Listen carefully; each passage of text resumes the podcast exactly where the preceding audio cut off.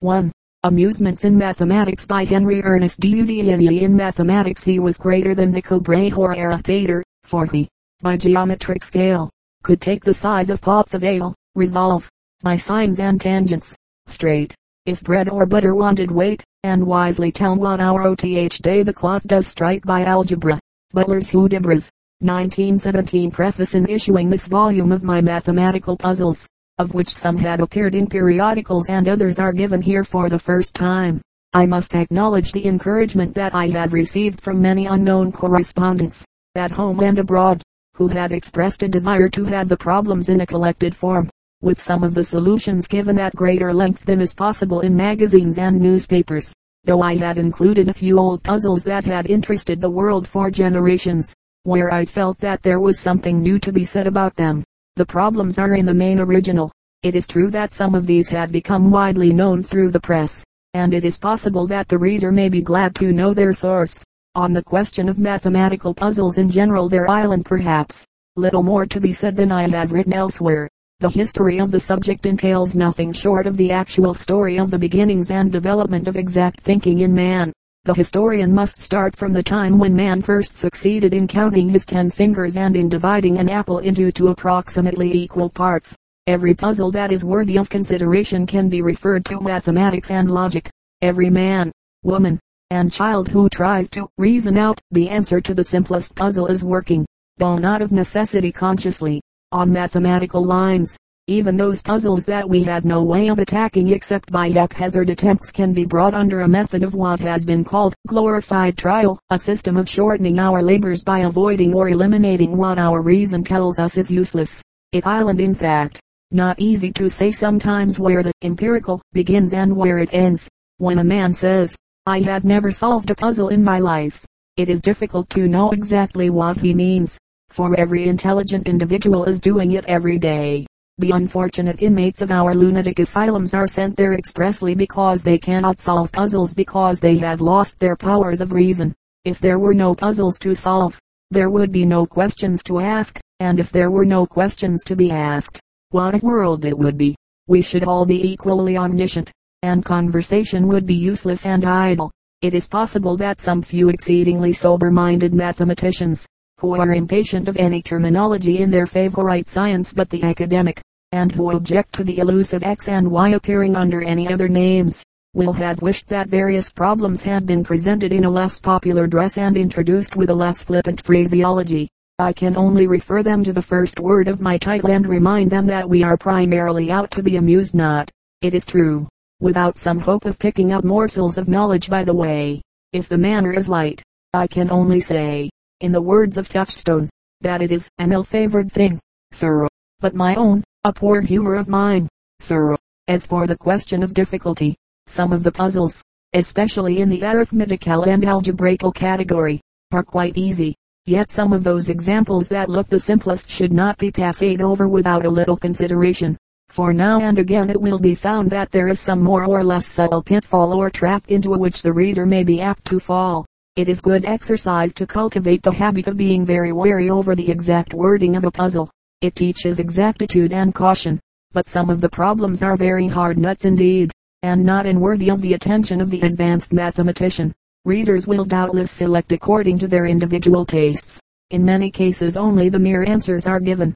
This leaves the beginner something to do on his own behalf in working out the method of solution, and saves space that would be wasted from the point of view of the advanced student. On the other hand, in particular cases where it seemed likely to interest, I have given rather extensive solutions and treated problems in a general manner.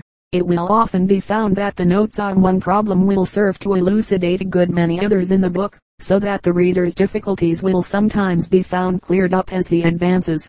Where it is possible to say a thing in a manner that may be understood of the people generally, I prefer to use this simple phraseology and so engage the attention and interest of a larger public.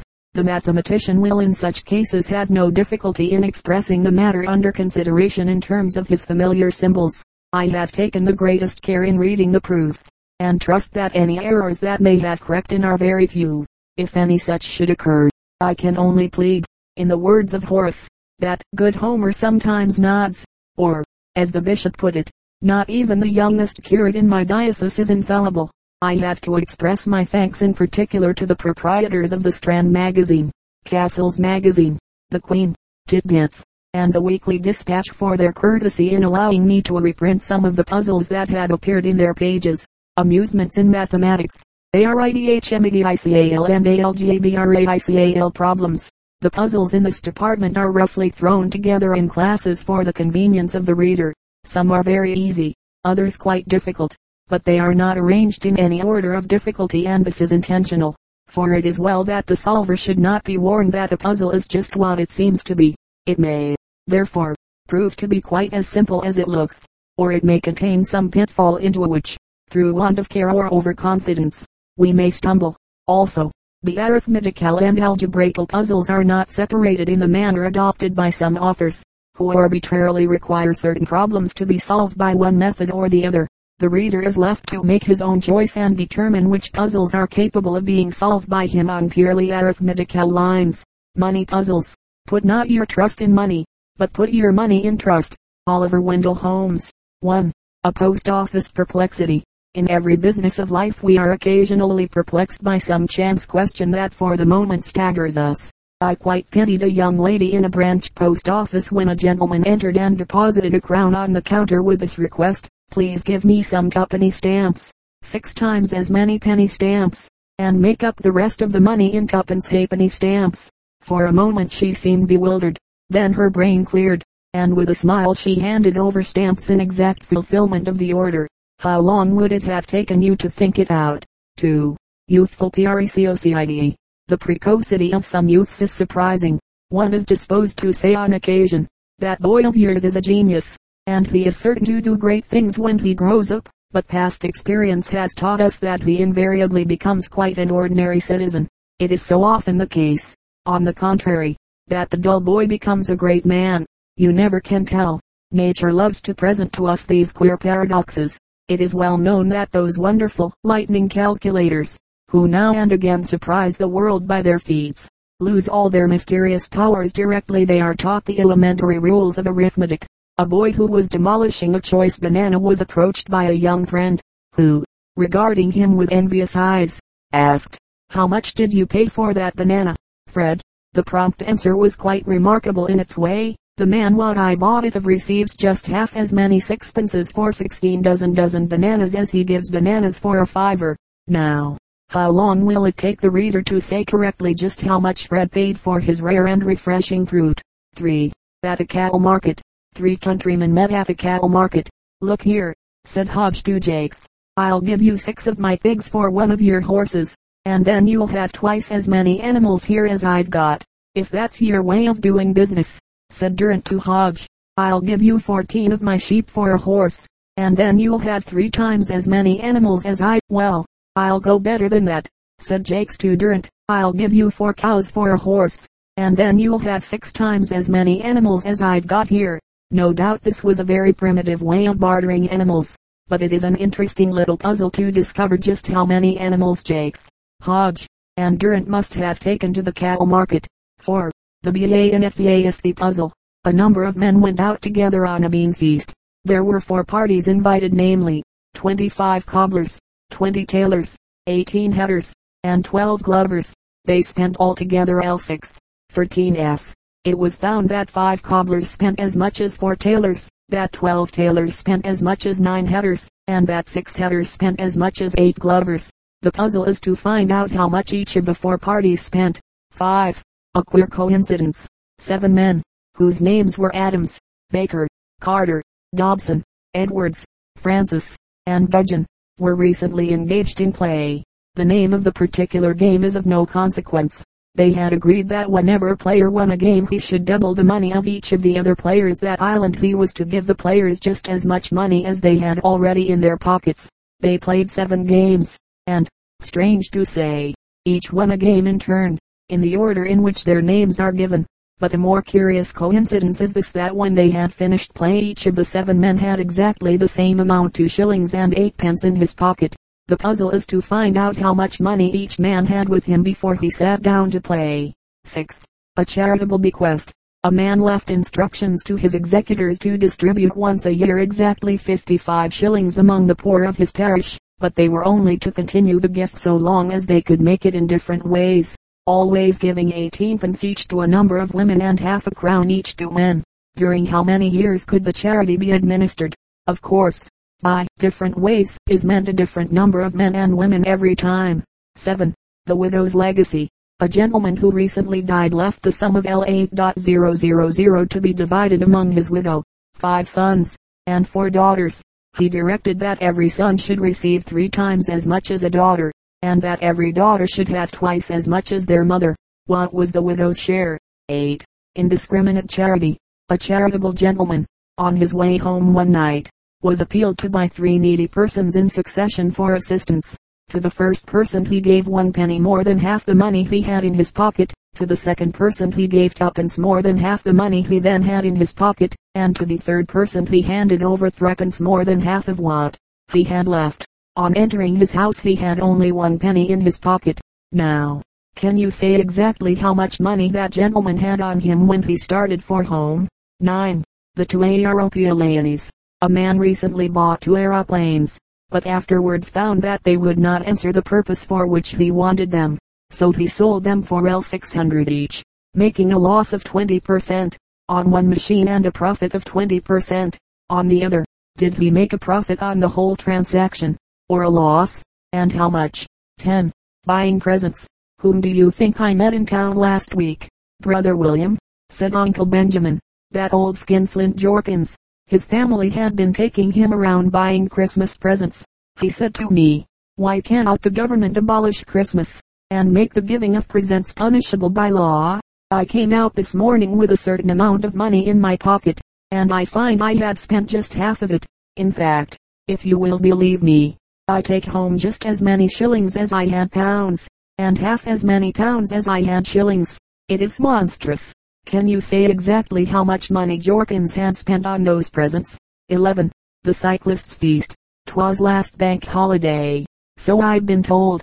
Some cyclists rode abroad in glorious weather, resting at noon within a tavern old. They all agreed to have a feast together. Put it all in one bill. Mine host, they said, for every man an equal share will pay. The bill was promptly on the table laid, and four pounds was the reckoning that day. But, sad to state, when they prepared to square, 'twas found that two had sneaked outside and fled. So, for two shillings more than his due share each honest man who had remained was bled. They settled later with those rogues, no doubt. How many were they when they first set out? Twelve. A queer thing in money. It will be found that L66, 6S, 60, equals 15.918 pence.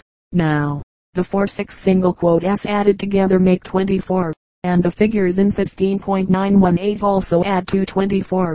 It is a curious fact that there is only one other sum of money, in pounds, shillings, and pence all similarly repetitions of one figure, of which the digits shall add up the same as the digits of the amount in pence. What is the other sum of money?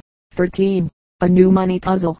The largest sum of money that can be written in pounds, shillings, pence, and farthings, using each of the nine digits once and only once is L98.765.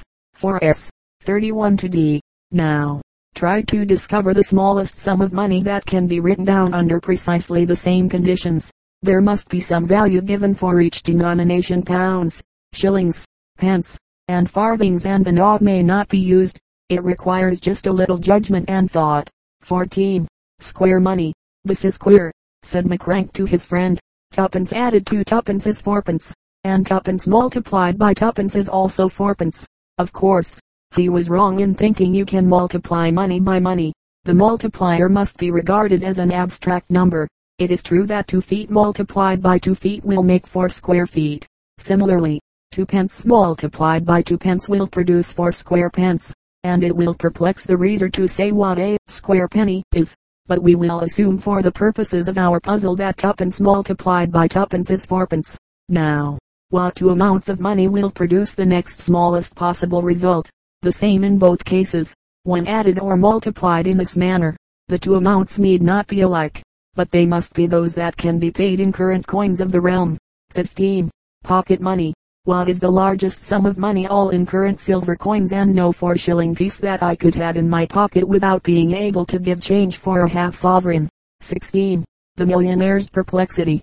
Mr. Morgan G. Bloomgarden, the millionaire, known in the States as the Clam King, had, for his sins, more money than he knew what to do with. It bored him, so he determined to persecute some of his poor but happy friends with it. They had never done him any harm, but he resolved to inoculate them with the source of all evil. He therefore proposed to distribute a million dollars among them and watch them go rapidly to the bad but he was a man of strange fancies and superstitions, and it was an inviolable rule with him never to make a gift that was not either one dollar or some power of seven such as seven, forty-nine, three hundred forty-three, 2.401, which numbers of dollars are produced by simply multiplying sevens together. Another rule of his was that he would never give more than six persons exactly the same sum. Now, how was he to distribute the 1.000.000 dollars? You may distribute the money among as many people as you like, under the conditions given. 17. The puzzling money boxes. Four brothers named John, William, Charles, and Thomas had each a money box. The boxes were all given to them on the same day, and they at once put what money they had into them, only, as the boxes were not very large, they first changed the money into as few coins as possible. After they had done this, they told one another how much money they had saved and it was found that if John had had to s more in his box than at present, if William had had to s less, if Charles had had twice as much, and if Thomas had had half as much, they would all have had exactly the same amount. Now, when I add that all four boxes together contained 45s, and that there were only six coins in all in them, it becomes an entertaining puzzle to discover just what coins were in each box. 18. The Market Women. A number of market women sold their various products at a certain price per pound different in every case, and each received the same amount to S. 21 to D. What is the greatest number of women there could have been? The price per pound in every case must be such as could be paid in current money. 19. The New Year's Eve suppers. The proprietor of a small London cafe has given me some interesting figures. He says that the ladies who come alone to his place for refreshment spend each on an average 18 pence that the unaccompanied men spend half a crown each, and that when a gentleman brings in a lady he spends half a guinea. On New Year's Eve he supplied suppers to 25 persons, and took 5 pounds in all. Now, assuming his averages to have held good in every case, how was his company made up on that occasion? Of course, only single gentlemen, single ladies, and pairs of lady and gentleman can be supposed to have been present, as we are not considering larger parties. 20 beef and sausages. A neighbor of mine, said Aunt Jane, bought a certain quantity of beef at two shillings a pound, and the same quantity of sausages at eighteen pence a pound. I pointed out to her that if she had divided the same money equally between beef and sausages she would have gained two pounds in the total weight. Can you tell me exactly how much she spent? Of course, it is no business of mine, said Mrs. Sunnyborn but a lady who could pay such prices must be somewhat inexperienced in domestic economy. I quite agree, my dear, Aunt Jane replied. But you see that is not the precise point under discussion, any more than the name and morals of the tradesman. 21. A deal in apples. I paid a man a shilling for some apples, but they were so small that I made him throw in two extra apples. I find that made them cost just a penny a dozen less than the first price he asked. How many apples did I get for my shilling? 22. A deal in eggs. A man went recently into a dairyman's shop to buy eggs. He wanted them of various qualities. The salesman had new laid eggs at the high price of fivepence each, fresh eggs at one penny each, eggs at a halfpenny each, and eggs for electioneering purposes at a greatly reduced figure.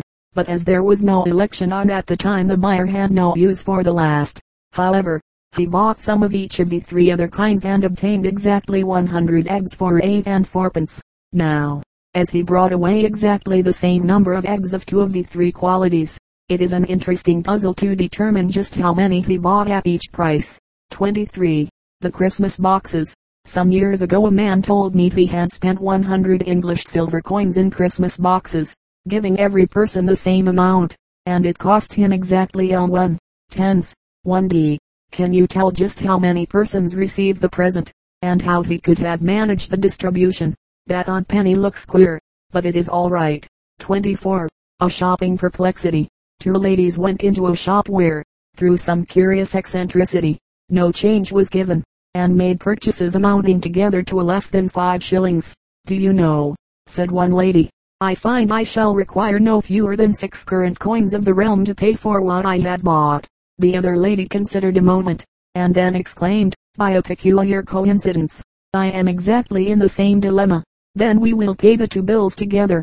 But, to their astonishment, they still required six coins. What is the smallest possible amount of their purchases both different? 25. Chinese money. The Chinese are a curious people, and have strange inverted ways of doing things. It is said that they use a saw with an upward pressure instead of a downward one, that they plane a deal board by pulling the tool toward them instead of pushing it, and that in building a house they first construct the roof and, having raised that into position, proceed to work downwards. In money the currency of the country consists of tails of fluctuating value. The tail became thinner and thinner until 2.000 of them piled together made less than 3 inches in height. The common cash consists of brass coins of varying thicknesses, with a round, square, or triangular hole in the center, as in our illustration. These are strung on wires like buttons.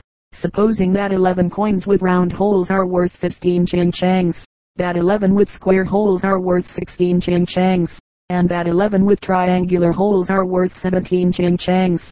How can a Chinaman give me change for half a crown, using no coins other than the three mentioned? A ching chang is worth exactly tuppence and four fifteenths of a ching chang. 26. The Junior Clerk's Puzzle. Two youths, bearing the pleasant names of Moggs and Snogs, were employed as junior clerks by a merchant in Mincing Lane. They were both engaged at the same salary that island commencing at the rate of L50 a year, payable half yearly. Moggs had a yearly rise of L10, and Snogs was offered the same, only he asked, for reasons that do not concern our puzzle, that he might take his rise at L2, tens, half yearly, to which his employer not, perhaps, and naturally, had no objection. Now we come to the real point of the puzzle. Moggs put regularly into the post office savings bank a certain proportion of his salary, while Snogs saved twice as great a proportion of his, and at the end of five years they had together saved L268, 15s. How much had each saved? The question of interest can be ignored. 27. Giving change. Everyone is familiar with the difficulties that frequently arise over the giving of change, and how the assistance of a third person with a few coins in his pocket will sometimes help us to set the matter right. Here is an example. An Englishman went into a shop in New York and bought goods at a cost of 34 cents. The only money he had was a dollar, a three cent piece, and a two cent piece. The tradesman had only a half dollar and a quarter dollar but another customer happened to be present, and when asked to help produce two dimes, a five cent piece, a two cent piece, and a one cent piece, how did the tradesman manage to give change? For the benefit of those readers who are not familiar with the American coinage, it is only necessary to say that a dollar is a hundred cents and a dime ten cents. A puzzle of this kind should rarely cause any difficulty if attacked in a proper manner. 28. Defective observation. Our observation of little things is frequently defective, and our memory is very liable to lapse. A certain judge recently remarked in a case that he had no recollection whatever of putting the wedding ring on his wife's finger. Can you correctly answer these questions without having the coins in sight? On which side of a penny is the date given? Some people are so unobservant that, although they are handling the coin nearly every day of their lives, they are at a loss to answer this simple question. If I lay a penny flat on the table, how many other pennies can I place around it? Everyone also lying flat on the table, so that they all touch the first one. The geometrician will, of course, give the answer at once, and not need to make any experiment. He will also know that, since all circles are similar, the same answer will necessarily apply to any coin. The next question is a most interesting one to ask a company, each person writing down his answer on a slip of paper, so that no one shall be helped by the answers of others. What is the greatest number of three penny pieces that may be laid flat on the surface of a half crown, so that no piece lies on another or overlaps the surface of the half crown? It is amazing what a variety of different answers one gets to this question. Very few people will be found to give the correct number. Of course the answer must be given without looking at the coins. 29. The broken coins. A man had three coins a sovereign, a shilling, and a penny and he found that exactly the same fraction of each coin had been broken away. Now, assuming that the original intrinsic value of these coins was the same as their nominal value that island that the sovereign was worth the pound, the shilling worth the shilling, and the penny worth the penny what proportion of each coin has been lost if the value of the three remaining fragments is exactly one pound. 30. Two questions in probabilities. There is perhaps no class of puzzle over which people so frequently blunder as that which involves what is called the theory of probabilities. I will give two simple examples of the sort of puzzle I mean. They are really quite easy, and yet many persons are tripped up by them. A friend recently produced five pennies and said to me, in throwing these five pennies at the same time, what are the chances that at least four of the coins will turn up either all heads or all tails? His own solution was quite wrong, but the correct answer ought not to be hard to discover. Another person got a wrong answer to the following little puzzle which I heard him propound. A man placed three sovereigns and one shilling in a bag. How much should be paid for permission to draw one coin from it? It island of course. Understood that you are as likely to draw any one of the four coins as another. 31. Domestic Economy. Young Mrs. Parkins, of Putney, writes to me as follows. I should be very glad if you could give me the answer to a little sum that has been worrying me a good deal lately. Here it is. We have only been married a short time. And now, at the end of two years from the time when we set up housekeeping. My husband tells me that he finds we have spent a third of his yearly income in rent, rates, and taxes, one half in domestic expenses, and one ninth in other ways. He has a balance of L190 remaining in the bank. I know this last, because he accidentally left out his passbook the other day, and I peeped into it. Don't you think that a husband ought to give his wife his entire confidence in his money matters? Well, I do, and will you believe it? He has never told me what his income really island and I want, very naturally, to find out. Can you tell me what it is from the figures I have given you? Yes, the answer can certainly be given from the figures contained in Mrs. Parkins's letter, and my readers, if not warned, will be practically unanimous in declaring the income to be something absurdly in excess of the correct answer. 32. The excursion ticket puzzle when the big flaming placards were exhibited at the little provincial railway station, announcing that the great company would run cheap excursion trains to London for the Christmas holidays. The inhabitants of Mudley-cum-Turmits were in quite a flutter of excitement. Half an hour before the train came in the little booking office was crowded with country passengers, all bent on visiting their friends in the great metropolis. The booking clerk was unaccustomed to dealing with crowds of such a dimension, and he told me afterwards, while wiping his manly brow, that what caused him so much trouble was the fact that these rustics paid their fares in such a lot of small money. He said that he had enough farthings to supply a West End draper with change for a week, and a sufficient number of threepenny pieces for the congregations of three parish churches. That excursion fare, said he, is nineteen shillings and ninepence, and I should like to know in just how many different ways it is possible for such an amount to be paid in the current coin of this realm. Here, then, is a puzzle. In how many different ways may 19 shillings and ninepence be paid in our current coin? Remember that the fourpenny piece is not now current. 33. Puzzle in reversals. Most people know that if you take any sum of money in pounds, shillings, and pence, in which the number of pounds less than L12 exceeds that of the pence, reverse it calling the pounds pence and the pence pounds. Find the difference. Then reverse and add this difference. The result is always L12. 18s, 11d.